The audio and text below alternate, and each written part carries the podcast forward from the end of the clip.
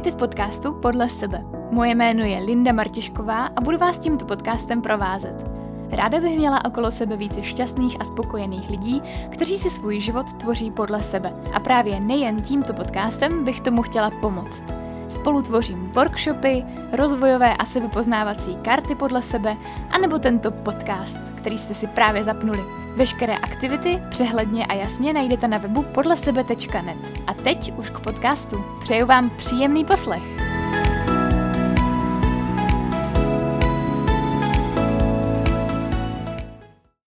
Milí podle sebáci, vítejte u dalšího dílu podcastu Podle sebe. Na konci července jsme pokřtili karty podle sebe, možná jste to zaznamenali. Pokud by vás to zajímalo, tak si je můžete prohlédnout a rovnou i zakoupit na webu podle sebe tečka net lomeno karty. Najdete tam taky fotky ze křtu. Dorazilo okolo dvacet pět lidí a popřálo kartám do jejich života všechno nejlepší. A já z toho ještě teďka euforicky žiju. Děkuju všem, co jste došli. Všem předplatitelům, kteří si kartičky zakoupili do konce července, jsme spolu s mojí mamkou karty už odeslali. Pokud by někomu nedorazili, tak mi určitě napište, byl by to nějaký šotek na České poště a určitě bychom to vyřešili. Taky od září plánujeme další vzdělávací akce pod hlavičkou Podle sebe ve spolupráci s mým mužem a dalšími lektory. Tak sledujte web podle sebe tečka net, ať vám nic neuteče. A teď už pojďme na podcast. V tomto dílu se budu povídat se Soňou Jonášovou, zakladatelkou Institutu cirkulární ekonomiky v Česku. Ekologie, klimatická změna, odpady, to vše se v poslední době řeší v médiích ve velkém. A mně došlo, že se to tématu podle sebe dost týká. I proto jsem ráda, že i mezi vás můžu tento rozhovor přinést. Se Soňou si povídáme na nejrůznější témata, co má mnohem větší dopad, jestli třeba celý rok třídit, anebo využívat energii z obnovitelných zdrojů, proč je Bali jedním z nejvíc znečištěných ostrovů Indonésie, co Soně pomáhá být nad environmentální skepsí. Mluvíme taky o tom, že to, co se kolem nás děje, máme ve svých rukou a nikdo jiný to za nás neudělá. A to je za mě takový jako veliký poslání toho rozhovoru.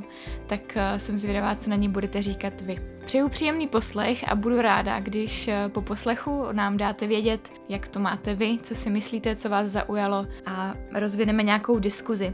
Ať už na sociálních sítích nebo přes facebookovou skupinu Podle sebe. Tak jdeme na to! Ahoj Soňo, já tě moc zdravím a vítám v podcastu Podle sebe. Jsem moc ráda, že jsi přijala pozvání. Já jsem si totiž uvědomila v celku nedávno, a proto mě vlastně napadlo tě pozvat, že já sice v podcastu řeším furt jako podle sebe, jak se máme sami rozvíjet, jak máme na sobě pracovat. Ale nějak jako s tím, co se ke mně dostává z médií, z různých stran, jak to jde s naší planetou z kopce, jak bychom měli něco dělat, začít u sebe a tak, tak mi došlo, že to podle sebe, to jako vnitřní, nejde bez toho, aniž bychom řešili to prostředí. Takže vlastně mi došlo, že to prostředí, ve kterém žijeme a to, co se kolem nás děje, je nedílná součást toho života podle sebe. A takže jsem moc ráda, že jsi přijala pozvání, že se tady o tom dneska můžeme nějak pobavit. Ale já bych úplně nejradši se vrátila nějak jako na začátek, abys se trochu představila a vlastně řekla, jak jsi dostala k tomu, čemu se dneska věnuješ. No, tak uh, já se věnuju zejména tématu cirkulární ekonomice, která je pro spoustu lidí nová. Na druhou stranu jsou to principy, které stojí na takové inspiraci z přírody. A myslím si, že oběhové hospodářství, jak se tomu v Česku často říká, pro mě je teda bližší označení cirkulární ekonomika, protože to docela dobře navazuje i na anglický ekvivalent circular economy, Uh, tak je pro mě víceméně koncept, který propojuje ekonomické a environmentální zájmy, což je v dnešní době extrémně důležité. A to je z toho důvodu, že dlouho jsme vlastně se potýkali s tím, že firmy a národy, když řešili ekologická témata, tak vždycky u toho byl takový dovětek, ale to je něco, za co se musí platit extra a co vlastně nic moc nepřináší. Já si myslím, že se to hodně mění v poslední době, kromě toho, že na nás dopadají změny klimatu, tak je zřejmé, že příroda už nemá jenom tu produkční funkci, kdy se snažíme všechno vytěžit, potom rychle vyrábět, rychle prodávat a rychle vyhazovat, ale uvědomujeme si širší souvislosti a uvědomujeme si, že to nejde takhle tímhle tempem dělat další dobu. A hlavně, když to děláme tak, jak bys to dělat mělo, tady v takových uzavřených cyklech, kdy respektujeme limity, které planeta má, nebo limity zdrojů, které máme k dispozici, tak víceméně to je v souladu s ekonomickým rozvojem, protože když už některé materiály, které jsou kolem nás, můžeme využívat vícekrát a vracet je zpátky do toho oběhu a neplýtvat s nimi, tak to samozřejmě dává i ekonomický smysl. A já jsem se k tomu tématu dostala při studiích v Holandsku, kdy jsem studovala zemědělské inženýrství. A mým snem bylo mít soběstačnou farmu a dokázat, že vlastně i farma, která je dobře postavená a vlastně design těch procesů na sebe navzájem je navázaný a propojený, kdy vlastně třeba rostlina s živočišnou výrobou si navzájem můžou pomáhat, tak mi dávalo smysl to vlastně ten koncept ukázat, představit, protože člověk může věci stokrát slyšet, ale je důležité, aby jednou viděl a přesvědčil se o nich. Jenomže celé to téma je extrémně široké a není jenom o těch přírodních procesech, o těch biologických cyklech, které se týkají zemědělství, ale je mnohem širší a zasahuje do cyklů technických, které se týkají plastů, hliníků, kovů a jakýchkoliv dalších materiálů, které si dokážeme představit. A tam se vlastně ty principy dají aplikovat úplně stejně. A to vlastně v tomhle bodě pro mě přišla taková první jako fascinace tím tématem, kdy jsem zjistila, že je hodně široké, ale vlastně také hodně zajímavé pro spoustu sektorů a začala jsem se tomu věnovat víc do hloubky. No a to byl jako první impuls pro mě, abych založila něco, co v České republice bude to téma prosazovat, protože mi došlo, že se tomu tady zatím nikdo nevěnuje, i když už to bylo téma, které bylo hodně diskutované, skloňované v rámci Evropské unie a v Čechách tady byl o tom asi jeden jediný článek, tak mi připadlo, že by se to zasloužilo mnohem víc pozornosti, protože ať jsem ho zkoumala, jak jsem ho zkoumala, tak jsem pořád docházela k závěru, že to prostě dává smysl. Myslím, že ti v tom hodně pomohlo to zahraničí, že kdybys takhle nebyla pryč, tak se neinspiruješ a neděláš to, co dneska děláš? Určitě. Já si myslím, že člověk, když je v zahraničí, tak je trošku odříznutý i od těch běžných starostí, které má v místě, kde žije. Má vlastně mnohem víc času na uh, svoje zájmy, na konkrétní téma, kterému se chce věnovat a tak vlastně má mnohem víc prostoru o něm přemýšlet do hloubky. Uh, když jede člověk na Erasmus, tak má zejména na starosti školu, možná nějakou práci navíc, ale neřeší už jo, rodinu, výlety, ježdění, prostě cestování, poté, potom svém daném městě je víc trošku jako izolovaný a může se víc fokusovat na konkrétní věc. Proto mi připadne, že i spousta lidí v zahraničí si najednou uvědomí, co chce dělat, nebo se seznámí se sebou samým v cizím prostředí. Já jsem měla mnohem víc prostoru proniknout do hloubky toho zemědělství a samotného toho tématu a hlavně mě rozhodně ovlivnila i holandská kultura, protože Holanděni jsou hodně najetí už na ekoinovace a vůbec se neptají, proč by se mělo něco takového dělat, už se jenom ptají, jak. Jak to nastavit tak, aby to dávalo ekonomický smysl, jak zapojit co nejvíc aktérů. Protože si uvědomují, a je to dáno určitě těmi podmínkami, ve kterých žijí, protože Holandsko je permanentně zužováno zvyšující se hladinou moří. Vlastně část Holandska je uměle vybudovaná půda, takže jsou zvyklí v těch podmínkách, které jsou velmi specifické a víceméně hraniční, ať je to třeba zdroj té půdy jako základního výrobního kapitálu, tak jsou zvyklí, že si ten, pro ten zdroj musí dělat jako spoustu kroků, musí si ho vlastně vydobít. A když už to mají, tak se o to starají, jak nejlépe umí. A to byla i taková jako inspirace vlastně, proč by to nemohlo podobně fungovat v České republice. Takže to zahraničí a to, že člověk vystoupí prostě ze své zóny komfortu a dostane se do nějakých nových podmínek, hrálo jednoznačně jako velmi důležitý, důležitou roli. No a jak bys řekla, že jsme na tom teď? Češi, Česko. My jsme na tom dobře ve smyslu o, takových těch jako prvotních impulzů, které se týkají třeba třídění odpadů, tak často slýcháme, že na tom jsme dobře. Jenomže cirkulární ekonomika je mnohem, mnohem, mnohem širší téma. Jednoznačně nestačí neustále spotřebovávat stejné množství a pak jenom na konci říct, ale my to všechno vytřídíme a vrátíme zpátky do oběhu.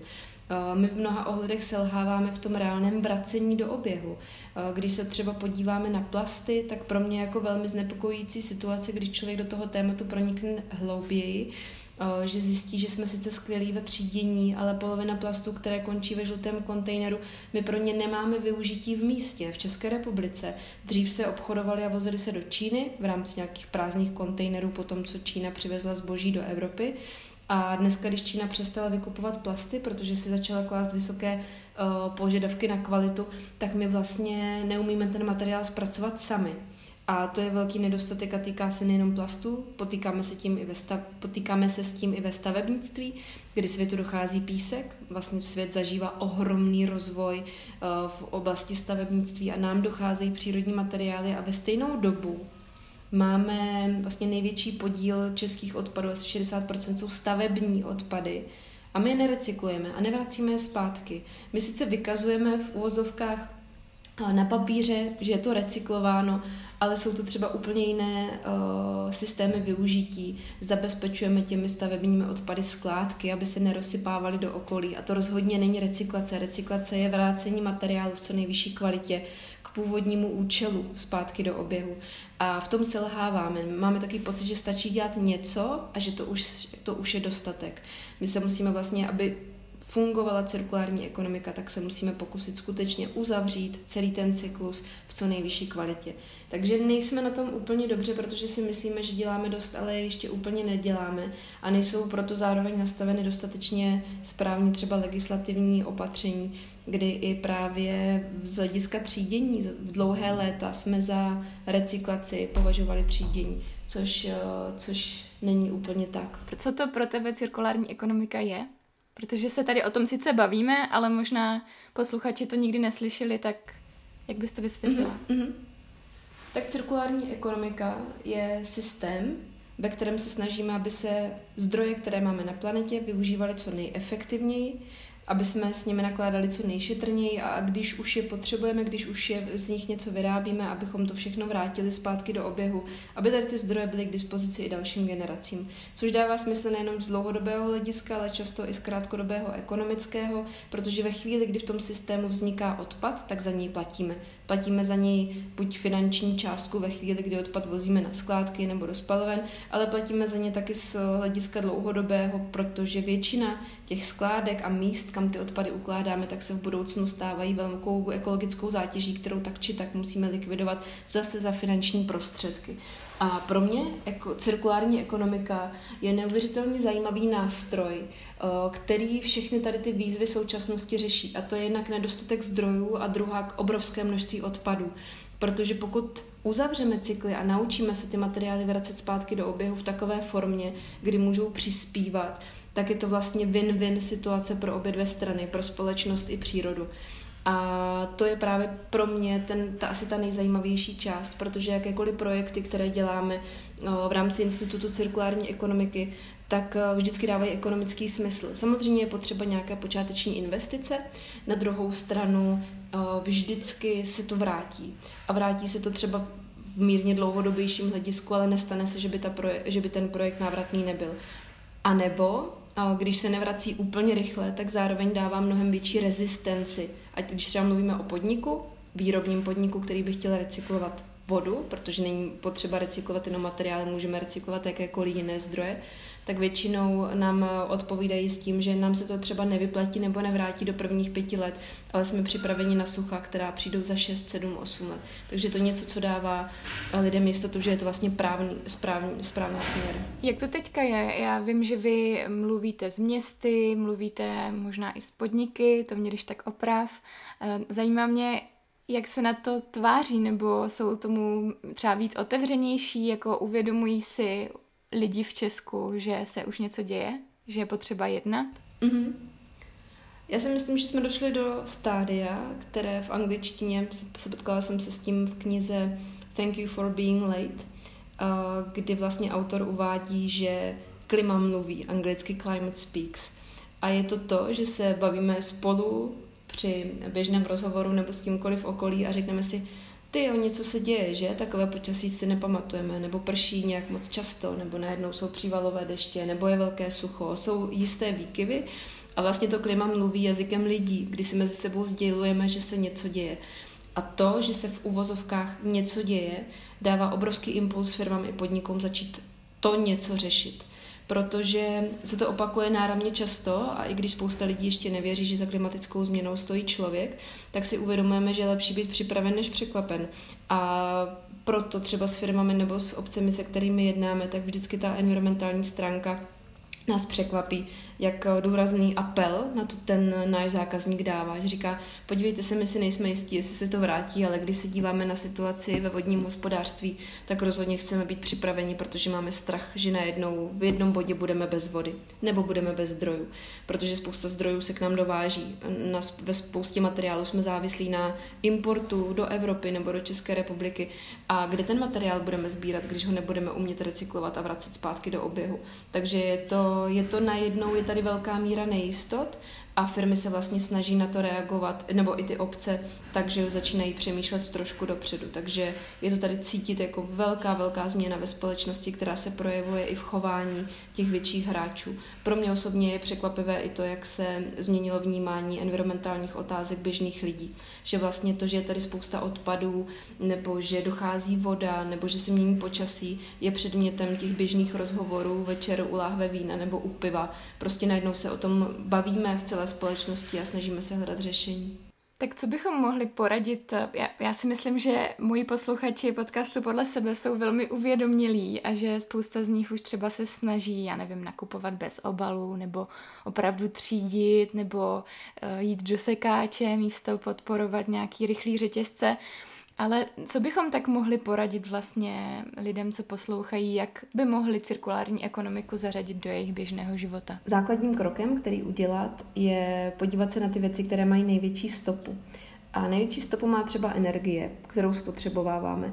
A tady jednoznačně, pokud máme možnost přejít k obnovitelným zdrojům a volit si ty zdroje, které ne, tu planetu jednoduše neničí, tak je to správné. A my v České republice máme několik firm, které se zabývají dodáváním zelené energie do sítě. A ono to sice vypadá, že to s tím tématem úplně nesouvisí, ale pokud chceme hledat ekologické alternativy, tak i ta recyklace je uh, jistým způsobem energeticky náročná. Takže každý z nás může začít tím, že začne odebírat uh, energii z obnovitelných zdrojů, která překvapivě není o moc dražší než energie normální, ale pokud bychom porovnali celý rok třídit, ale zároveň odebírat energii z neobnovitelných zdrojů, tak jednoznačně prostě ta energie má mnohem větší dopad. Druhá věc je rozhodování peněženkou. Když jdeme nakupovat, volit lokální suroviny. Ono to možná nevypadá, že to souvisí s cirkulární ekonomikou, ale souvisí to více, než by se zdálo. Pokud se bavíme třeba o potravinách, tak většinou to místní od místních zemědělců je mnohem ekologičtější z pohledu nepotřeby převážet ty suroviny na tak velkou vzdálenost, což je další krok, který produkuje spoustu emisí C O dva. Na druhou stranu můžeme odebírat zeleninu přímo od farmáře, kterého známe a u kterého třeba víme, že vrací organickou hmotu zpátky do půdy, což je jeden ze základních principů cirkulární ekonomiky. Udržovat půdu živou a vracet bioodpady, kompost zpátky do půdy. A pak je to samozřejmě volba peněženkou v oblasti nákupu, ať je to elektronika nebo textil, nakupovat jenom věci, které potřebujeme, které se dají opravit, které vydrží delší dobu. Protože běžně se stává, že my třeba nakupujeme uh, něco, co si myslíme, že nám vydrží další dobu, ale po prvním půlroce se to stane odpadem a my, jakož v institutu děláme takové analýzy odpadu, tak zjišťujeme, že třeba u textilu spotřebováváme neuvěřitelně moc a nám každoročně z těch analýz vyplývá, že zhruba deset procent všeho, co je v černých popelnicích, v těch nádobách, které v Česku putují na skládky, je textil. A ty procenta narůstají meziročně a znamená to, že se všichni chováme ekologicky, ale kdyby všechno to ekologické zboží prostě končilo tam, kde nemá, tak stejně v konečném důsledku to nedává smysl. Pak opravovat, udržovat životní cyklus toho, co máme, ať je to nábytek, elektronika, auta, co nemusíme vlastnit, pojďme sdílet. Uh, u aut je to zcela běžné, že devadesát až devadesát pět procent času stojí zaparkované na parkovišti, takže spíš zvažovat, co vlastně musíme vlastnit a co nej- je lepší si půjčit. No a pak, když bych šla potom do jako širších důsledků, snažit se třeba dávat uh, i prostor pro výrobky z recyklátu, protože my říkáme, jak jsem, jsme se o tom bavili před chvilkou, my třídíme odpady, ale už nenakupujeme to, co je vyrobené z druhotných surovin. Takže i když bychom třídili do nekonečna, my musíme vytvořit poptávku i po tom, co se z těch výrobků potom zase, nebo z těch materiálů vyrábí znova. Vlastně snažit se v každé té fázi udržet ten cyklus, životní cyklus výrobku co nejdelší a pokud se musí stát odpadem, tak dát tomu odpadu nebo surovinám další šanci. Ale jako základní pravidlo samozřejmě je šetření. Šetřit energií, šetřit vodou. Voda je podle mě jeden z nejnedostatkovějších komodit dneška. a myslím si, že je potřeba připravit se na to, že ji bude ještě méně a cokoliv můžeme dělat v domácnosti, přejít na využívání šedé vody, nebo když se sprchujeme, tak skutečně spousta mých přátel a my, když je to možné, jak děláme také, tak prostě sprchovat se nad nějakým lavorem a ten lavor použít ke splachování, pokud nemáme systém šedé vody v domácnosti, protože je zajímavé, že jenom splachování v domácnosti spotřebuje asi třicet procent vody, což není málo. A tobě se to tak nějak už podařilo začlenit, to, co teďka říkáš, do svého života? Myslím si, že každý by měl začít u toho, co je mu nejbližší. Já třeba se snažím, co se týká šetření energie nebo přechodu na obnovitelné zdroje, tak jelikož teď stěhujeme, tak už právě zvažujeme, že v tom bytě přejdeme k poskytovateli zelených energií, což je v Česku třeba NanoEnergies, kteří skutečně dokáží propojit spotřebitele s výrobci, s konkrétními výrobci obnovitelných zdrojů. Další věc je šetření s vodou. To právě teď zvažujeme, co všechno bude možné v tom bytě, pražském bytě udělat tak, aby člověk nemusel dělat žádná opatření, protože nemůže sáhnout do infrastruktury celého toho domu. Tak rozhodně je to třeba právě to sprchování uh, nad lavorem, což zní úsměvně. Na druhou stranu, když si člověk uvědomí, kolik vody spotřebovává u sprchování tím, že najednou vidí, že to do něčeho teče, tak si myslím, že najednou si uvědomí, že aha, ono to není vlastně vůbec málo. A další věci jsou nákupy. My jsme třeba přešli k, ke komunitou podporovanému zemědělství, kdy vlastně každý čtrnáct dní odebíráme bedínky od místních farmářů a to najednou člověka donutí přemýšlet, donutí ho to zpomalit, donutí ho to zajímat se co je, o to, co je to vlastně biodiverzita v zemědělství, protože dostane asi deset druhů zeleniny, kterou nikdy neviděl. Na začátku jara je to jenom, jak říkal můj bývalý spolubydlící, vypadalo to jako krmení pro kozy, protože to bylo jenom prostě zelené, různé zelené listí, ale ono to bylo asi deset druhů různé zeleniny a salátů. A vlastně to člověk si uvědomí, jak je náročné vyprodukovat něco na jaře, kdy není možné dovést ty rajčata nebo zeleninu ze zahraničí, kdy prostě sezóna pro, t- pro tady tu zeleninu není. A zároveň si přebírá i ten risk od místních zemědělců a myslím si, že tím, že zemědělství je jeden ze základních Uh, takových jako oblastí pro přežití celé společnosti, tak je potřeba je podporovat.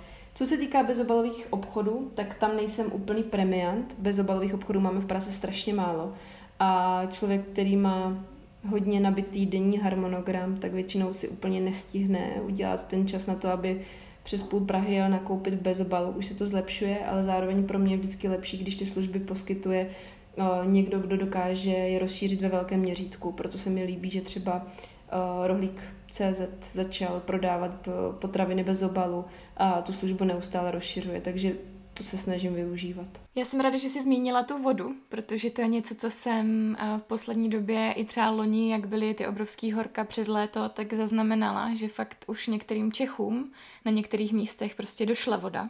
A že to nikdo nečekal, že vyschly studny. V těch městech mám pocit, že máme pořád dostatek, ale v těch třeba odlehlejších částech naší republiky už to ty lidi pocitujou. Tam, kde jsou jako blíž k té přírodě, možná nemají tak propracovanou tu infrastrukturu.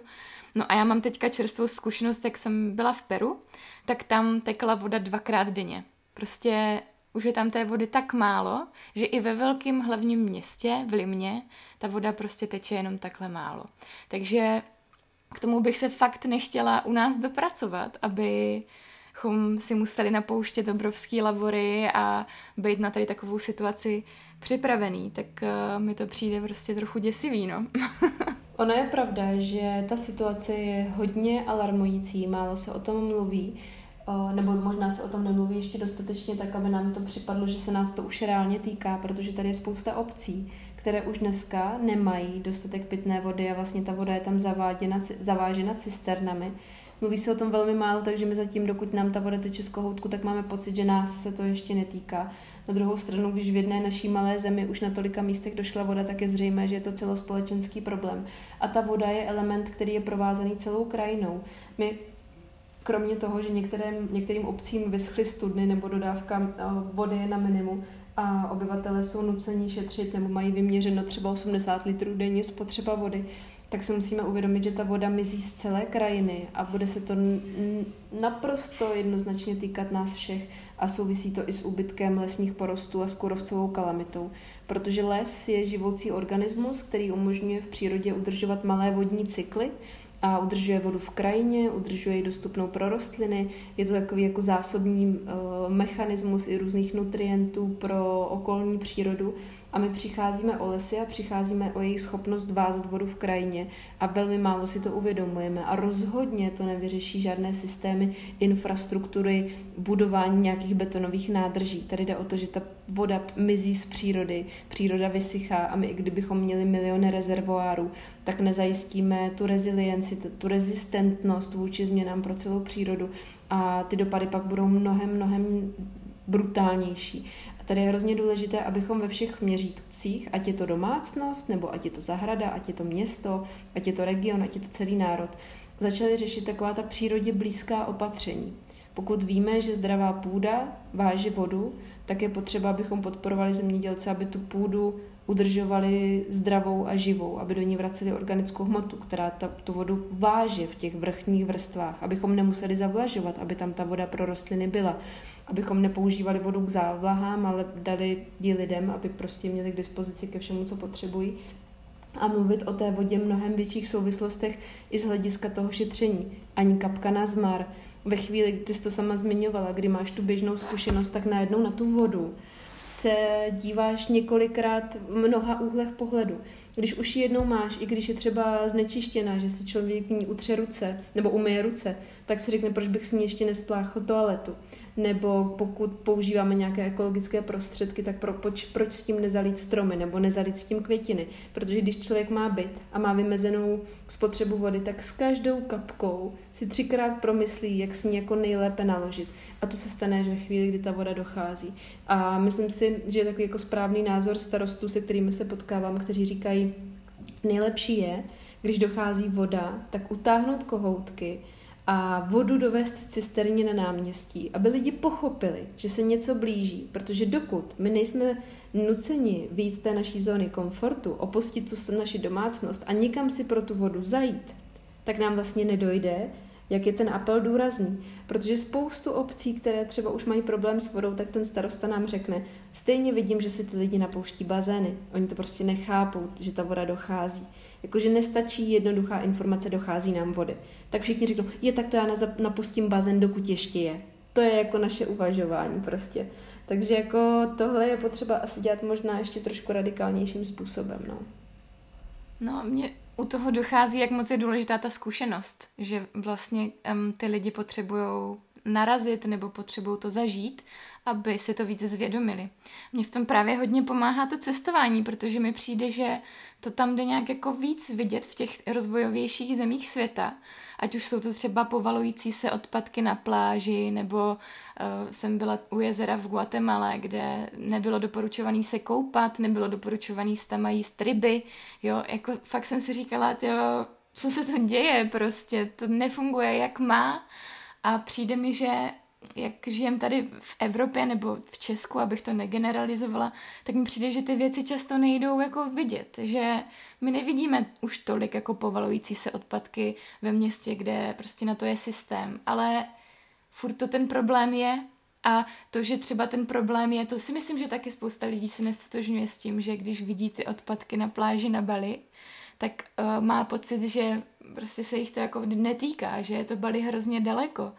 Um, tak to mi přijde taky takovej vlastně mýtus dnešní doby. No, je to dáno tím, že ty jsi to řekla jako velmi správně. My jsme hodně odpojeni od těch, kteří třeba uh, nám zajišťují to, co potřebujeme v každodenním životě. Když se bavíme o textilu, tak nám nedochází, v jakých podmínkách žijí třeba ty šičky nebo kde se pěstuje bavlna. Když mluvíme ale i o farmaření a o zemědělské produkci, tak nám často nedochází, jak náročné je něco vyprodukovat. A kdybychom to věděli, kdybychom mluvili víc s těmi farmáři, tak bychom pochopili, proč je důležité je podporovat. A stejně tak to je s čímkoliv dalším. My jsme hodně odpojeni od toho, kde se ty věci, které spotřebováváme, vyrábí nebo pěstují. A my jenom přijdeme do supermarketu, koukneme se na ty regály a řekneme si rajčata, okurky, všechno je tady k dispozici. Nevidím, že by byla krize. Ve chvíli, kdy člověk, a proto je třeba oči otevírající přejít na ten systém komunitou podporovaného zemědělství, kdy vlastně člověk dopředu zaplatí, nevím, třeba za čtrnáctidenní dodávku, je to něco kolem tři tisíce za sezonu, tak vlastně člověk dopředu přejímá riziko, že se tomu farmářovi nebude dařit. A když by mu náhodou úrodu spláchla voda, tak já přijímám to riziko, že se to stalo, a zároveň ale mu dávám finance pro to, aby byl schopen obnovit, co může, a aby prostě nevyhladověl. A my najednou, když přijdeme jenom do toho supermarketu a nakupujeme ty statky a nevidíme, jaké příběhy lidí jsou zatím, tak vlastně si nakupujeme všechno, co je k dispozici, a když to není, tak si jenom postižujeme, že zrovna na regálu nejsou čerstvá rajčata, ale dál nás to nezajímá. Jsme extrémně, i když jsme v době globalizace a jsme propojeni, tak tím víc jsme odpojeni od těch producentů. A to je podle mě jako základní nedostatek uvědomování si reálné hodnoty, hodnoty věcí, nebo reálné hodnoty třeba i jídla, které máme na talíři. A je to i tím, že když třeba zmiňovala jezero v Guatemala nebo kdekoliv jinde na světě, to jsou místa, kde když by člověk se pídil víc po těch, důs- po těch příčinách, tak třeba zjistí, že to je oblast, která je, do které třeba stékají řeky z intenzivních zemědělských oblastí, a že jsou třeba ty, ty vody, a nevím, jestli to zrovna příklad té Guatemaly, ale typicky tak to je na Bali, Uh, tak jsou to vody, které jsou znečištěné pesticidy a chemickými látkami, které se používají v zemědělství. Ale člověk dojde až k té poslední fázi, k tomu jezeru, kde se stékají všechny ty potůčky z těch zemědělských produkcí, a tam je ten zákaz. Nepijte tu vodu, nejeste ty ryby, protože už je zcela zřejmé, že ta míra znečištění překračuje všechny limity. Ale my, když jsme třeba byli na Bali uh, a člověk tam jede uh, se podívat na nějakou nedočenou přírodu, jede se inspirovat, chce navštívit Indonésii, tak zjistí, že je to jeden z nejhůře znečištěných indonéských ostrovů. Co se týká kvality vzduchu, tam je horší než v, nej... v, mnoha, ohled... v mnoha oblastech je na Bali horší vzduch než v hlavním městě, a stejně tak je to s vodou, protože tam je velmi nízká vzdělanost zemědělců ve smyslu používání agrochemikálií, nejsou jim komunikovány negativní důsledky a oni vidí jenom ty výhody, vidí, že najednou nebudou mít plevel, tak pojďme používat nějaké pesticidy nebo nějaké herbicidy, ale neuvědomují si, jaké to má následky na lidské zdraví, proto jich používají mnohem víc, než by bylo potřeba. Mě zajímá, co to s tebou dělá, když o všech tady těch, řekněme, negativních nebo alarmujících věcech víš, protože třeba ke mně, se, když se to dostane, tak já propadám takové jako lehké depresi, jsem z toho smutná, vlastně moc nevím, jako co s tím. Tak mě by zajímalo, jak se ti daří nad tady těmi věcmi udržovat nějaký nadhled, aby tě to nějak jako osobně lidsky neničilo a mohla si dál fungovat a dál vlastně nějakým způsobem dělat tu práci tak, jak děláš? Já jsem ze začátku, když jsem vlastně založila institut, tak uh, jsem se věnovala tématům, kterým, která ke mně přicházela. Takže když najednou přišly odpady, tak jsem si říkala, to je důležité řešit, pojďme se tomu věnovat víc do hloubky. Vím, že člověk čím víc do hloubky se dostává, tím ta témata se rozšiřují a zjistí, že doslova všechno se vším souvisí.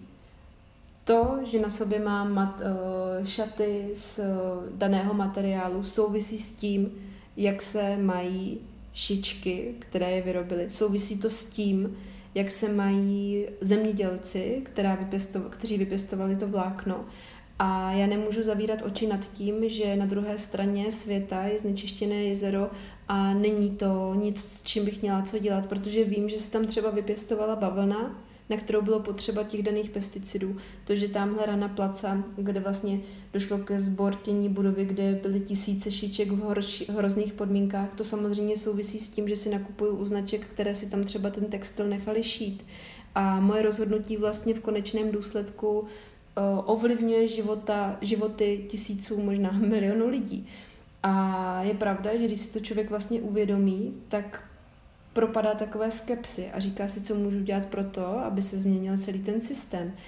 A potom je důležité hledat odpovědi na tyto velké otázky, které budou jasné a konkrétní, abychom začali dělat ty malé kroky a budovali si takovou svou vlastní o, sebejistotu, že ano, ale my to můžeme ovlivnit. Můžeme to ovlivnit naším každodenním chováním a uvědomovat si tu zodpovědnost. A to je asi i to, co mě tak trošku drží nad tou velkou environmentální skepsí, ke které má člověk, nebo environmentálním žalem, ke kterému má člověk každý den jako velmi blízko, protože ta témata jsou skutečně zničující a stav životního prostředí je alarmující.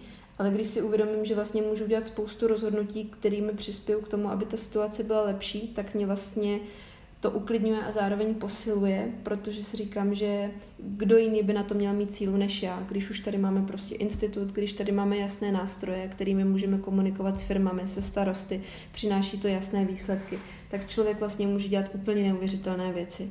A tady v tom mě jako inspirují ostatní lidi, kteří jsou dál, kteří jsou odhodlaní, kteří mají velkou vnitřní motivaci, lidi, kteří byli jedinci, kteří dokázali změnit prostě směřování komunit. Podívám se na Tomáše Baťu. Byl to jeden jediný člověk, který se rozhodl, že změní svět kolem sebe k lepšímu. Vybudoval pracovní místa pro tisíce lidí, vybudoval nové město, dal České republice nálepku tady se vyrábí boty Baťa a dal nám jméno v celém světě. A já si tady říkám, já si nemůžu stěžovat na to, že toho je na mě moc. Stačí se přijet podívat do Zlína. Člověk se podívá na to, co vybudoval jeden, jeden, jeden jediný člověk s obrovským odhodláním, se selským rozumem, protože Baťa byl jeden z mála lidí, kteří vlastně, nebo z mála, byl to jeden z lidí, kteří vlastně začali propagovat asi i principy cirkulární ekonomiky v uvozovkách, když pryš z podrážek, která vlastně zbývala, začal přetvářet na linoleum, protože mu došlo, že vlastně to materiál, který se dá využít k jinému účelu. Takže vlastně samozřejmě fungoval velmi hospodárně a já si říkám, tady bylo spousta lidí, kteří měli úplně jiné podmínky, měli uh, vlastně ty jejich nápady vyrůstaly na úplně jiné půdě, neměli digitální technologie, nebylo to všechno tak jednoduché, nemohl si zavolat, ne, uh, nemohl si vygooglovat tu radu, nemohl si prostě něco přečíst instantně k dispozici, na všechno si musel přijít sám. A stejně v těch podmínkách vybudoval něco tak dokonalého. A já si pak říkám, my žijeme v extrémně pohodlné době. Všechno máme k dispozici. Můžu si objednat jídlo do domu, když potřebuji pracovat. Můžu skypovat, když nemám čas jít na schůzku. Tak já se prostě nemůžu vymlouvat na to, že něco nejde. Ta doba umožňuje toho hrozně moc. Na druhou stranu tady je něco, co tady nikdy nebylo, a to je extrémní míra spotřeby a dostupnosti všeho možného zboží. A tak si myslím, že je důležité, aby tady bylo pár lidí, kteří se budou snažit zvrátit ten, ten směr. A to je asi něco, co mě tak jako udržuje v tom, že to všechno dává smysl. A hlavně, i když člověk dělá velké věci, u kterých ví, že ten výsledek nebude úplně rychlý, tak je důležité, aby dělal přitom i malé věci, kde ty výsledky vidí. Aby se dokázal vlastně utvrzovat v tom, že ten smysl je správný.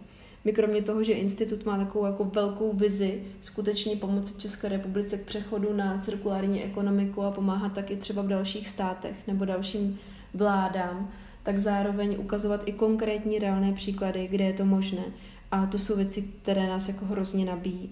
Já dám malý příklad, prostě čistírenské kaly, to, co nám končí v kanalizaci někde na jednom místě, kde se to shromažďuje, tak to je materiál, biomateriál, který má obrovskou energetickou, nebo má obrovský energetický potenciál. Můžeme z něj vyrobit biometan, čistý ekologický plyn, který poháníme dopravu. Můžeme si ten materiál, tu pohonnou látku vyrobit v místě. A my, když jsme nad tím začali přemýšlet a viděli jsme, že to funguje i jinde v zahraničí, jak jsme se rozhodli, že takový pilotní projekt uděláme i v České republice, abychom dokázali, že není potřeba dovážet plyn z Ruska, že tady těch zdrojů máme dostatek třeba právě na pohon městské hromadné dopravy. A vlastně po čtyřech letech se to podařilo, teď jsme dostali i různá ocenění a vypadá to, že další města si tu inspiraci vezmou a budou se snažit to aplikovat, třeba i Praha. A to jsou pro mě každodenní neuvěřitelné impulzy a důkazy toho, že to jde. Takže když člověk trošku jako podléhá té environmentální skepsi, tak nezapomínat na to, že tady jsou tací, kteří mají mnohem horší výchozí podmínky a mnohem horší startovací čáru, a přesto dokázat neuvěřitelné věci. Prostě inspirovat se dál těmi, ke kterým zhlížíme a, a nezanevírat na to, že můžeme i my něco změnit. Mně se líbí, ty jsi to tam tak zmínila mezi řádky a je to pro mě právě ta odpovědnost, kterou, která se podle mě hodně um, pojí s tím podle sebe, s tím, co se tady snažím v rámci toho podcastu nějak šířit mezi lidi, že když přijmeme tu odpovědnost, že i my můžem, že i my můžem těmi každodenními kroky něco dělat, tak je to to, co by nás mělo vlastně držet v nějaké, jako nad tou skepsí, protože ta skepse nám vlastně nepomáhá, že jo, dlouhodobě. Určitě, já si myslím, že dělat věci podle sebe znamená ale ve stejnou dobu i přijmout zodpovědnost za to, co děláme podle sebe. Uh, řeknu to možná trošičku jinak. Já když jako vidím, že třeba jednoduchý příklad, když se tam někoho, proč netřídíte? A oni řeknou, my nevěříme tomu systému, protože jsme slyšeli, že to vlastně nefunguje a tak to jednoduše neděláme. A oni tu zodpovědnost převedou ně, na někoho dalšího, na ten systém, který je nefunkční. A já jim řeknu, ne, tříďte odpady, vaše zodpovědnost je to dělat, je to správné a to, že nefunguje ten další krok, tak na ten vy se přece nemůžete vymlouvat. My třeba tady s tím bojujeme. Já chci říkat lidem pravdu, chci říkat, že ten systém zatím nefunguje, ale že s tím děláme něco, aby to bylo lepší, abychom se neustále jenom neutvrzovali tím, že jsme skvělí třídiči, naše společnost je úžasná. Já potřebuji říct, ano, naše společnost jako jedinci fungujeme skvěle, když sedmdesát procent obyvatel třídí odpady, ale nefunguje ten následující krok, když jenom polovina z nich se využije. A tady je důležité poukázat na tu zodpovědnost toho dalšího článku. Když lidé třídí, tak ten navazující článek, ty odpadové firmy, zpracovatele, by přece měli hledat cesty, jak využít maximum. A jejich zodpovědnost je tato část. Ale my se nemůžeme vymlouvat na cizí zodpovědnost a říkat, my víme, že tam někde už to nefunguje, tak my to dělat nebudeme. To je přece něco, co, co nemůže nikdy ve společnosti fungovat. To oni by mohli říct, spotřebitelé nikdy nebudou třídit, tak my nikdy nebudeme zpracovávat. Ta společnost by se nikdy nikam nedostala. Tady je hrozně důležité uvědomit si, kam až sahá, kde jsou ty hranice mé zodpovědnosti, co mohu udělat lépe a jinak a v tom svém daném území dělat maximum. A ta hranice je pro každého úplně někde jinde. Pro spotřebitele to může být skutečně u jejich koše, kde se rozhodnou, jestli to dají ten plast do žluté popelnice nebo to dají do směsné. Moje zodpovědnost sahá mnohem déle, protože se snažíme měnit celý ten systém, takže moje zodpovědnost je dělat maximum pro to, aby skutečně ti hráči spolu spolupracovali, aby vláda reagovala na ty výzvy současnosti a já se snažím o několik kroků dál, ale potřebuji, aby každý jeden spotřebitel se choval zodpovědně už při nákupu, tak při na, na konci toho životního cyklu. Mě překvapuje, jak dneska už některé města jsou velmi otevřený právě komunikaci a teďka mi vypadlo to slovo, jak se tomu říká, když jako osvěta? Mluví s občany. Prosím? Osvěta? Osvěta ještě proto je, já nevím, jestli aktivizace, nevím, teď mm-hmm. mi vypadlo to slovo, to je jedno, ale vlastně, že pokud třeba nemám v místě bydliště uh, koš na bioodpad, nebo nemám v místě bydliště nebo poblíž koš na uh, plasty, anebo třeba mně se stalo, když jsem žila ve Vršovicích, tak tam byla nelegální skládka, já jsem kontaktovala uh, městskou část a ona to relativně rychle vyřešila.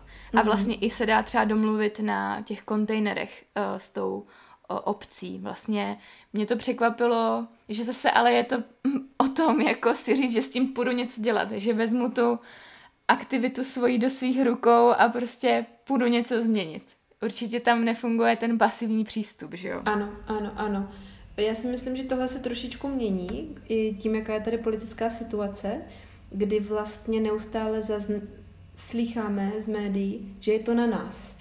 Že vlastně nikdo další tu změnu nedělá. To je zase, jako se to souvisí s tou zodpovědností, o které jsme mluvili. Ale ta, i ta ak- občanská aktivita, to, že vlastně něco měníme, to, že zavoláme, že se nám něco nelíbí a můžeme se odkázat na tu danou městskou část, to je vlastně hrozně důležitý impuls a souvisí to se základním elementem rozvoje lidské společnosti a to je komunikace. Jak může teda daná městská část vědět, že obyvatelé jsou nespokojení, dokud to nedají vědět?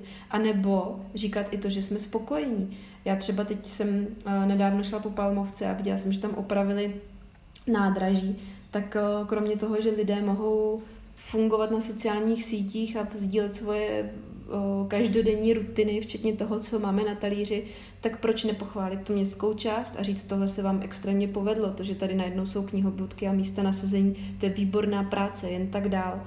My se zapomínáme chválit a vlastně skončíme u toho, že se jenom stěžujeme ve chvíli, kdy si uvědomíme, že na té radnici sedí jenom další lidé a že to je zejména o lidech, tak si myslím, že by to bylo vlastně, o, ta participace by byla mnohem jednodušší, příjemnější a potom by ti zastupitelé nemuseli říkat, ono toho těch stížností je hrozně moc A samozřejmě to pak člověka nemotivuje, když neustále slýchá, že něco dělá špatně, tak je potřeba i chválit. A myslím si, že ta chvála, ten pozitivní přístup hrozně hezky jako motivuje celou společnost k tomu, aby dělala něco dalšího, aby dělala jakoukoliv další aktivitu. Ty sama jsi na začátku říkala, že si, ne, že si podcasty našly svoje posluchače. To je přece to, co člověka motivuje, aby se těm tématům věnoval dál. Kdyby dělal podcasty, které by nikdo neposlouchal, tak prostě to člověk vydrží chvilku dělat z přesvědčení, ale potom ta motivace prostě hrozně rychle klesá. A to je důležité prostě v každém, v každém denní hodině, v každé fázi našeho vlastního životního cyklu nezapomínat, že z malých dětí, které jsou, které jsou neustále chváleny, ano, to děláš výborně, pokračuj, pokračuj, tak přece my tu chválu potřebujeme i potom v těch dalších etapách. Je něco, co tobě dobí energii? Nějaká pochvala nebo tak? Mně nejvíc asi dobí energii, když se některé věci dějí a není zatím vždycky vidět třeba naše jméno nebo konkrétní osoba, ale že se něco změní ve zvyk nebo ve správný princip, který se potom sdílí. Já jsem se třeba nedávno uh, potkala s uh, paní ředitelkou Svazu měst a obcí České republiky a to je vlastně asociace, která sdružuje uh, starosty, starostky a viděla jsem u nich takový jako dokument, kde sdíleli, kde je jejich vize, kde plánují se rozvíjet a byla tam i cirkulární ekonomika a já na té schůzce jsem se jí ptala, a co plánujete třeba v téhle oblasti dělat? Ona říkala, no tak tady několik možností, o, teď zvažujeme třeba o, takové ty projekty, kdy autobusy jsou poháněny o, ekologickými pohonnými prostředky, třeba tím bio C N G a to nám jako dává smysl. A vůbec nezmínila, že to byl třeba náš projekt, nebo že se to testovalo v Brně. Najednou to bylo něco, co vlastně věděli, že je ve vzduchu, slyšeli někde, že je to správné a považovali to za směr, kam by měli jít. A v tu chvíli já si říkám, tak stálo to za to pracovat na projektu, který se vlastně tak hrozně rozšířil, že to těm lidem utkvělo někde v hlavě, že je to možné, že vlastně najednou jsou tady i finanční prostředky a dostupná znalost a dovednost, aby ty věci mohly dělat. A to je něco, co si říkám, tak prostě nedělali jsme to čtyři roky, jenom abychom sami sobě něco dokázali, ale najednou se to dostalo do té společnosti. A nebo když prostě nějaké další výsledky našich projektů se dostanou mezi lidi a my přijedeme třeba do obcí a oni řeknou, od té doby, co vidíme, že fakt to třídění dává smysl, že to pan starosta monitoruje a že za to ta obec má odměny, nebo že tu, tu surovinu můžeme prodávat a můžeme si vydělat peníze na úplně nové projekty v té obci, tak my jsme to začali dělat, to se nám líbí, do té doby jsme tomu nevěřili.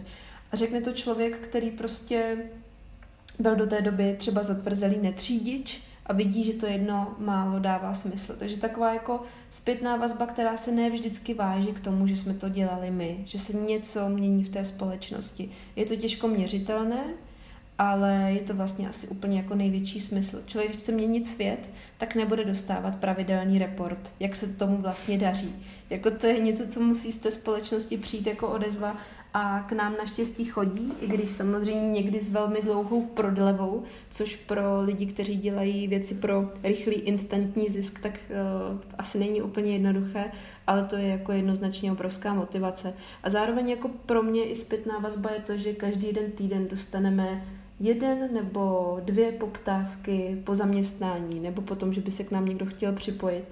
A to je vlastně impuls to, že bez toho, aniž bychom vypisovali jakékoliv pracovní pozice, tak to naše zázemí je atraktivní pro lidi, kteří by se připojit chtěli. Takže to si myslím, že je i takový impuls pro tu naši práci, že něco děláme správně. No já v tom vidím ohromnou budoucnost vlastně ve spojení té ekologie a jako snažení se vlastně nějak, o nějakou společenskou změnu, protože mm-hmm.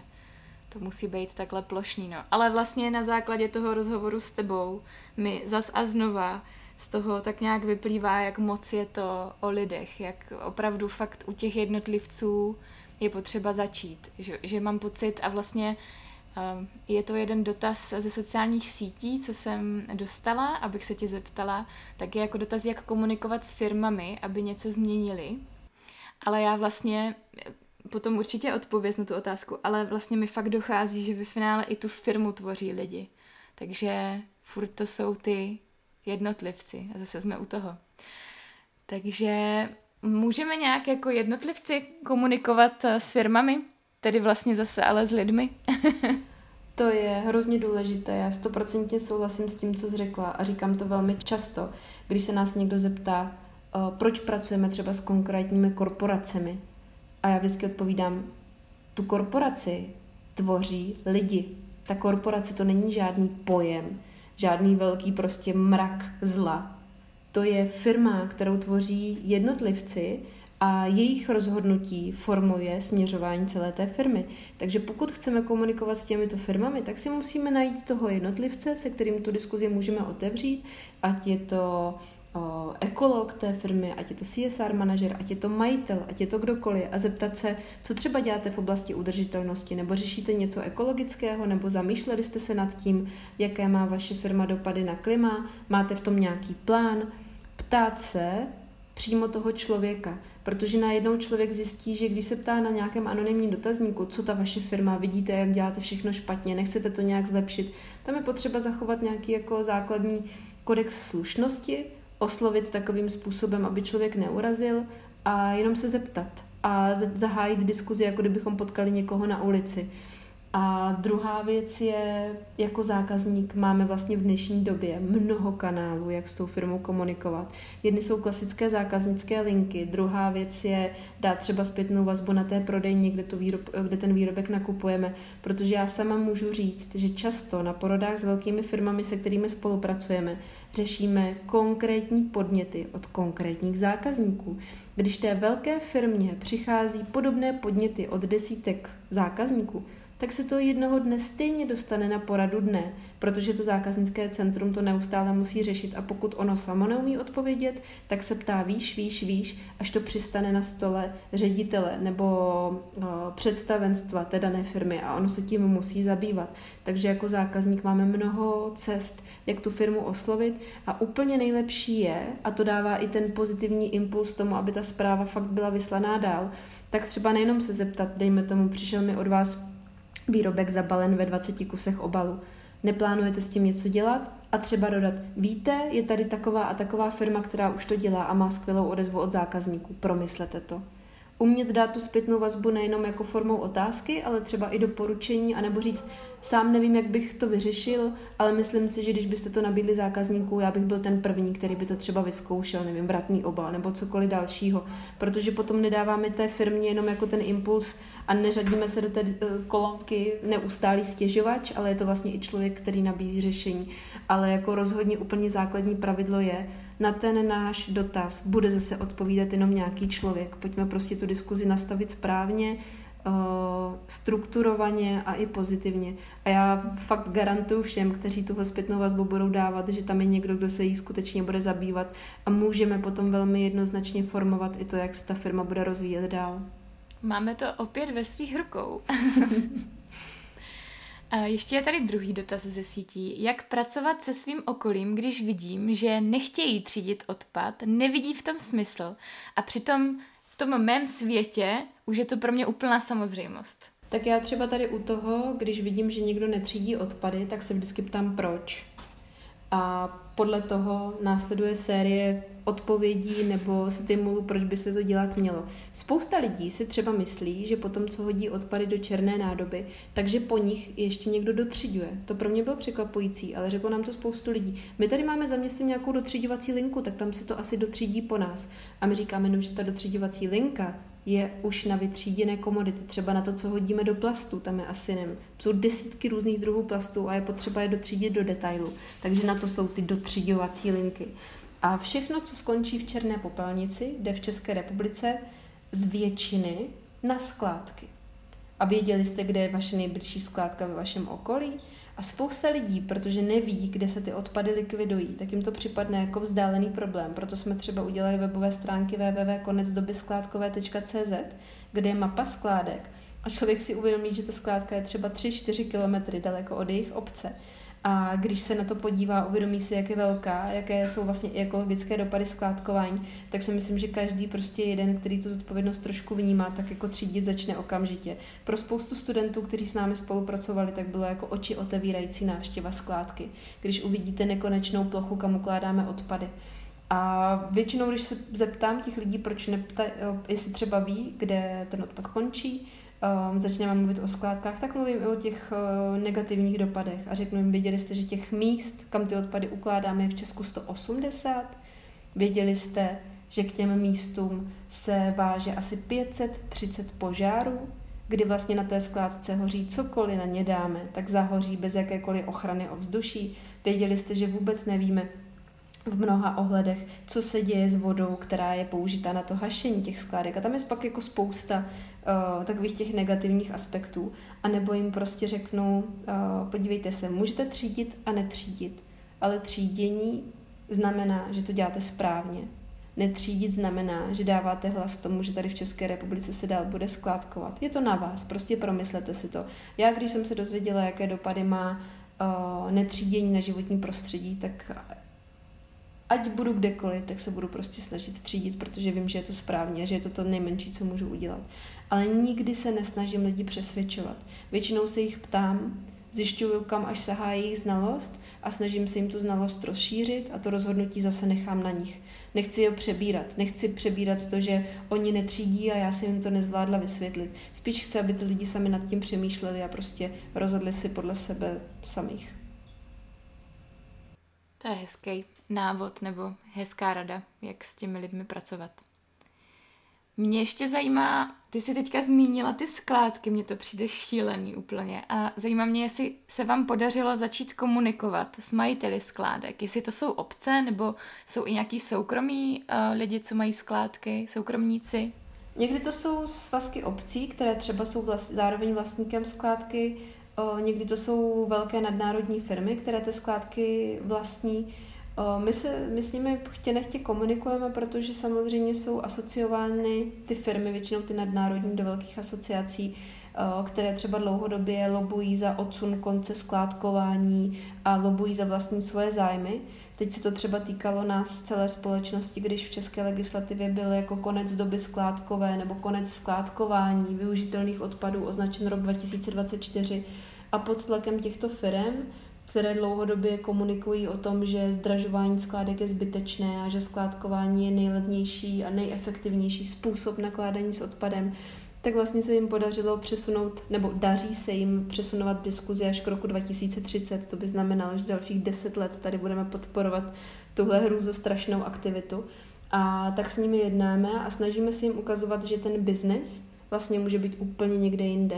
Proč byste skládkovali, když v dnešní době už můžete recyklovat a my vám rádi pomůžeme najít zákazníky nebo vytvořit ten business model tak, aby dával smysl. Takže s některými z nich už spolupracujeme. Je to pomalejší, protože mnoho těch skládkařů vlastně zakládalo skládky v době, kdy tady v Čechách byly většinou nelegální skládky a oni mají pocit, že to, co udělali, byl velký environmentální krok dopředu.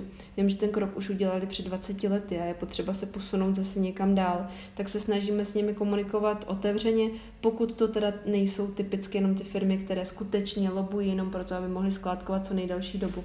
Když je to příklad obcí, tak se snažíme jim hledat systémy zvýšené míry třídění a hledat třeba odbyt i pro ty vytříděné suroviny, aby je mohli prodávat a zlepšovat si celý ten rozpočet, aby vlastně skládkovali co nejméně a aby ty skládky tady byly zachovány pro x dalších generací, aby prostě to bylo jako místo, kde bude pro ty odpady prostor i za x, y dalších let. Dívat se na tu skládku jako nezbytnou součást toho dnešního systému, ale jako na součást, kterou bychom měli využívat úplně nejméně.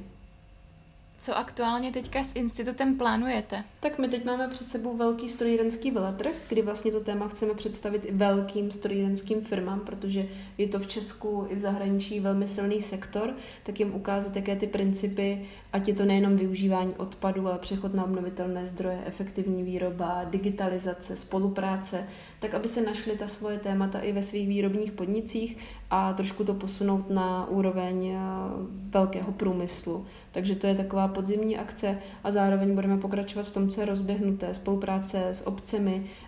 V Praze jsme zase realizovali první cirkulární sken, ze kterého vyplynuly tři konkrétní projekty, které tam budeme dělat. Jedna je právě příprava bioplynové stanice, která by zpracovávala bioodpady z Prahy. Druhá je přechod na nový systém zadávání, veřejného zadávání, kdyby to město už mohlo poptávat ty ekologické aspekty, když třeba plánuje nové stavby nebo jakýkoliv rozvoj města. Takže to teď budeme dotahovat do konkrétní realizace, protože ať děláme jakoukoliv studii nebo jakýkoliv návrh, tak pak pracujeme na tom, aby ty, aby ty výsledky byly zahrnovány do praxe. Takže to budeme pokračovat stejně jako s osvětou. Máme programy pro malé děti, strážce planety, což jsou, je potřeba pracovat s tou nejmenší generací, ale zároveň děláme kurzy celoživotního vzdělávání. Už je to třetí ročník, který startuje v září. Takže na všech těch polích od osvěty po pilotní projekty se budeme posunovat dál v tom, co už je rozběhlé, a budeme se zase dostávat ke konkrétním uh, projektům, se kterými se třeba potkají posluchači v jejich každodenních životech snad. Kde bys poradila posluchačům, že můžou najít nějaké další informace, ideálně i řešení na mm-hmm. nějaký ty my třeba o těch každodenní věci? Přesně tak. My o těch příkladech dobré praxe píšeme na portálu w w w tečka zajímej tečka se. O, takže je takový portál Zajímej.se, ale má švédskou doménu na konci, proto ta tečka před se. A tam píšeme o konkrétních příkladech dobré praxe, o konkrétních řešeních. Pak samozřejmě o tom, co dělá institut, píšeme na w w w tečka i n c i e n tečka org, kde píšeme o našich projektech, je tam i kalendář akcí, kdyby někoho zajímalo, jaké akce se dají navštívit nebo co plánujeme, tak tam toho je spousta. A v záložce publikace si mohou přečíst všechno, na čem pracujeme. Zároveň máme i v Praze takový cirkulární hub, což je místo, kde máme i cirkulární dílnu, knihovnu věcí, je tam taková upcyklovaná kavárna, institut tam má sídlo, je to v kampusu Hybernská a všechny aktivity a publikace, které vznikají v rámci tady toho projektu, jsou zase na webových stránkách hub tečka cirkularnicesko tečka cz, takže tam je spousta odkazů, kde člověk se může dozvědět víc informací. A do toho hubu se lidi můžou přijít podívat? Mm-hmm, je to úplně otevřené, je potřeba se třeba podívat na o, otevírací hodiny té dílny nebo knihovny věcí, ale ten celý ten prostor na Hybernské čtyři je otevřený, je tam kavárna, kdokoliv půjde okolo, tak se může mrknout, jak to vypadá, nebo třeba i přes okno nahlédnout, kdyby náhodou byla dílna nebo knihovna zavřená, tak se tam můžou podívat. No a už tady mám pro tebe poslední otázku, kterou dávám všem hostům, a to je, co bys poradila posluchačům, jak můžou žít víc podle sebe? Co ti přijde důležitý? Pro mě třeba takový uh, kompas na té cestě, protože člověk uh, si myslím, že by si jednou za čas měl udělat revizi toho svého směru, jestli jde správným směrem, tak je takový japonský koncept ikigai, který vlastně říká lidem, že by měli dělat to, co je baví, to, v čem jsou dobří, to, co je uživí, a také to, co potřebuje svět. A ta poslední věc, to, jestli to svět potřebuje, je podle mě hrozně důležité, protože to souvisí s tím smyslem práce, kterou máme. Potkávám se s lidmi, kteří mi řeknou, že odešli z práce, protože zjistili, že to vlastně nedává smysl. A zjistili to třeba zbytečně hodně pozdě. A ono to nemusí být velké, to nemusí být velké věci, svět měnící, ale ve chvíli, kdy člověk dělá práci, která ho baví, a to je třeba i případ tebe, když řekneš, máme svoje posluchače, oni rádi ten podcast poslouchají, otevírá jim to oči. To je přece to, co ten svět potřebuje, protože spousta lidí k těm podcastům se může obrátit a najít v nich odpovědi na svoje otázky, takže i to jsou koncepty, kdy člověk najde to svoje ikigai, a pro mě je to jednoznačně kompas, jestli to dává nebo nedává smysl, a myslím si, že to i vydefinuje jednotlivé činnosti, kterým by se člověk věnovat měl nebo neměl. Protože jedna věc je, že ti to baví, druhá věc je, jestli v tom jsi skutečně dobrá, být trošku kritický k tomu, v čem jsme a nejsme dobří. A to, co nám jednoduše nejde, tak třeba nechat na ostatní. A to si myslím, že vlastně dává i odpověď na to dělat ty věci podle sebe, skutečně podle svých schopností, dovedností, ale i podle toho, co nám dává smysl. Tak jo, Soňo, moc děkuju za rozhovor, moc děkuju za tu práci, co děláte, protože mně to dává smysl. Já pevně věřím, že po poslechu tohoto dílu jste nepropadli sami environmentální skepsi, o které jsme se bavili v průběhu rozhovoru. Naopak pro mě je tento celý rozhovor takovou nadějí pro nás všechny, že s tím pořád můžeme něco dělat, nebo respektive musíme začít, a hlavně každý sám u sebe. I za velkými firmami totiž stojí jen a jen lidé. Proto se s lidmi okolo sebe bavme, buďme pozitivním příkladem a informujme se, jakými kroky můžeme mít mít na naši planetu podle sebe ten největší dopad. Já moc díky, že jste tento díl doposlouchali až sem. Je to pro mě to téma a tak budu ráda, když mi na sítích anebo jako komentář k tomuto dílu dáte vědět, jaký máte názor vy. Co se snažíte pro naši planetu dělat? Třídíte odpady, využíváte zelenou energii? Budu moc ráda za tipy a inspiraci. No a teď už ke všem podle sebe aktivitám, příležitostem a možnostem. Srdečně vás všechny zvu do podpůrné facebookové skupiny Podle sebe, kterou jsem založila k tomuto podcastu. Skupinu najdete, když naťukáte do vyhledávání na Facebooku Podle sebe. Byla bych totiž fakt ráda, kdyby vaše nápady a případné akční kroky nezůstaly jen u snů, ale abyste si je opravdu vydali realizovat. A na Facebooku spolu můžeme komunikovat a podpořit se v tom, v čem potřebujeme. Ve skupině je přes tři sta členů a to už je pořádná skupina na to, abychom se podpořili. Můžete tam nasdílet nějaký dotaz, přání, nejasnost, které se týkají vaší cesty podle sebe. Ať už je to nějakého vašeho projektu nebo něčeho, co vás zajímá ve vašem osobním životě. Moc rádi vám tam poradíme, pomůžeme, pokud budeme moct. Pojďte s námi na víkendovku podle sebe čtvrtého až šestého října dva tisíce devatenáct v Praze. Na víkendovce budeme dva průvodci, jedním z nich budu já, Linda, mě znáte z podcastů, dlouhodobě se zabývám tím, jak si život nastavit tak, aby bylo co nejvíc podle sebe. A taky jsem takzvaný dělač, to znamená, že projekty spíš dělám, než abych dlouze otálela a přemýšlela, co bych ještě mohla a, a tak. Tak spíš to zrealizuju, možná jste slyšeli dvacátý díl podcastu, kde jsme o tom s mým mužem mluvili, takže si myslím, že můžu být taková inspirace pro vás všechny, co třeba teďka stojíte na místě a chtěli byste se nějak pohnout. No a druhým průvodcem je můj muž Jirka, který je coach a lektor. Pomáhá lidem se lépe v sobě vyznat, ovládnout svoje emoce, rozklíčovat, co vás v životě brzdí a to všechno se vám bude na víkendovce hodit.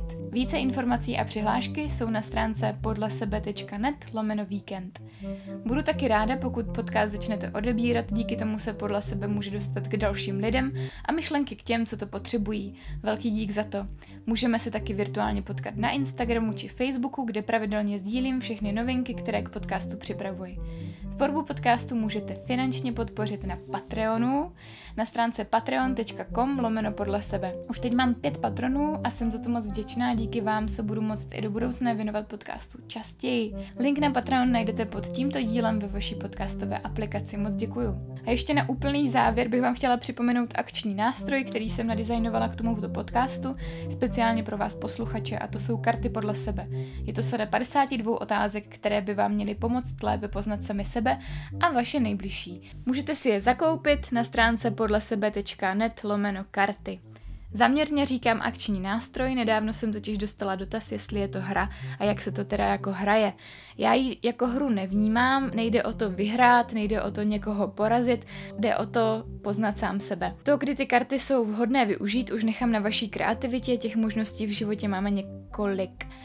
Doporučuji karty použít kdykoliv si chcete nějak okořenit, konverzace s lidmi blízkými i třeba vzdálenými, může to být rande, v partě přátel nebo na výletě, anebo si kartičku vytáhnete, když půjdete do práce a vytáhnete si ji jenom každý sám pro sebe. Třeba vás to k něčemu inspiruje. Ještě jednou připomínám webovky k podcastu, kde najdete veškeré informace k tomuto dílu a k dalším aktivitám podle sebe. podlesebe tečka net. Najdete tam mimo jiné taky odkazy na Soňu a na Soňiny projekty. Díky, že jste tuhle epizodu doposlouchali až sem. Mějte se co nejkrásněji a hlavně co nejvíc podle sebe.